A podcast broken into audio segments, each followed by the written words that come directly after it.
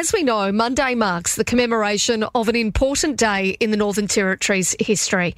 On February 19th, 1942, Darwin was devastated when 680 bombs fell on the harbour in the first and largest air raid against Australia during World War II. And, well, the bombing of Darwin took a devastating toll, as we know, on our great city and our wonderful people, with over 230 lives lost, more than 400 people wounded, and widespread destruction of ships, buildings, and infrastructure. The City of Darwin is going to commemorate and honour the city's unique link to the war with a public event. Now, the City of Darwin has indeed advised that there's going to be a venue change. And joining me on the line to tell us more is the Lord Mayor of Darwin, Kon Vatskalis. Hi, Con. Good morning, Katie. And true, we have to change the venue because I'm just looking the Bureau of Meteorology weather charts now, and it's going to be wet, wet, wet, wet in the next few days. And already we had two weeks of wet weather, and the Esplanade does not look the best. It's very soggy, mm. very sad, and if more weather comes in, it's going to be terrible. So we have to change it. So, Con, where's it going to be happening now? It's going to be at the convention center starting at 9.30, so please, if you want to attend, uh, just be there by 9 o'clock. There are not going to be as many people as to be seated as uh, in the Esplanade, so there could be limited, a, a small number of, of seats, so come early uh, to take part to this uh, ceremony. Con, do you reckon? I mean, it does attract such big crowds, as we all know, and there is going to be that less capacity. But is it going to change uh, much of the of the commemorative service? Uh, the thing that's going to be missing is the cannons and the uh, reenactment, the guns. You can't do that one in an enclosed area, but the, the rest of it and the spirit will be there alive and well.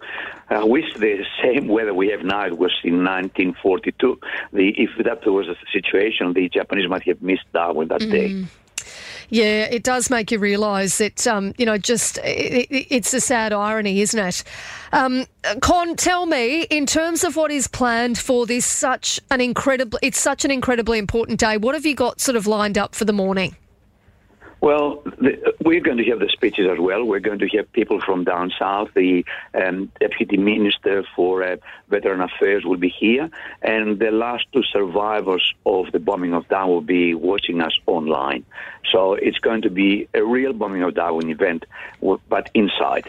It's not the first time, actually. I recall very well a few years back we had an Anzac Day held in the Darwin Entertainment Center because there was a late cyclone of the season. We live in the tropics. We live in a very interesting weather situation. Um, we have to improvise, and uh, we had a plan B, and we put in place the plan B to have it inside. Yeah. Uh, now tell me, um, I know that usually there is like, and you have sort of touched on this, there is usually the reenactment and that kind of thing, but obviously that cannot happen. Um, and you also said there that, um, you know, that you've got a few survivors that are still alive. Is there many of them that are? There are only two left. They're not coming up. They're, oh, they're very old age, but they will be watching us from where they are. I think one is in Tasmania and the other is in Queensland. So because it will be transmitted through uh, with ABC throughout the nation, uh, they said they're going to actually watch it on television. Yeah. All right. So, Con, if people are keen to come along, I know you've already touched on this, but just give us those details again. We're going to be at the convention center. Please come around by nine o'clock because we start nine thirty.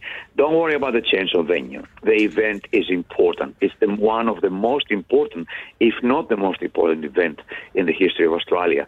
19th of February 1942 was the day that Australia's luck ran out. We're not protected by oceans anymore.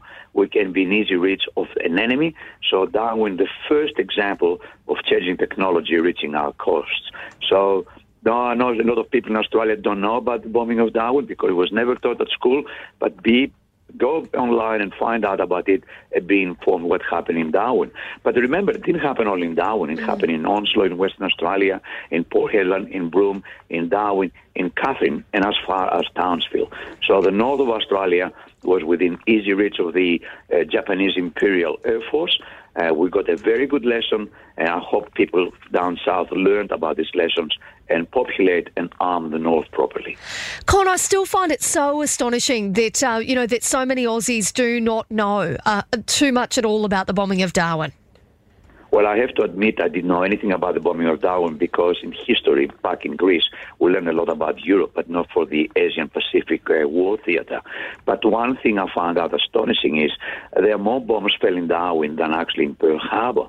And many years ago, as a minister, attending an um, uh, memorial in Changi in uh, um, Singapore, and I was talking to the guy next to me, sitting next to me, about the bombing of Darwin.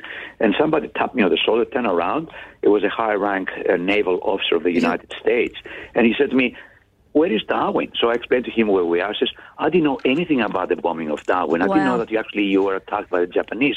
I'm going back now and open the book, the history uh, books, and I'm going to read about it. So Yeah. it's not only Australia, but the rest of the world totally unaware of our uh, Mm. uh, bombing in 1942. Well, Kon Vatskalis, the Lord Mayor of Darwin, it is always good to speak with you. I really appreciate your time this morning, and I know that it will uh, it'll be a, a really nice, heartfelt event, even though there has had to be that venue changed. Always a pleasure to talk to you, and please, uh, people in Darwin, come along and uh, commemorate one of the biggest events in Australian history. Kon Vatskalis, thank you for your time this morning.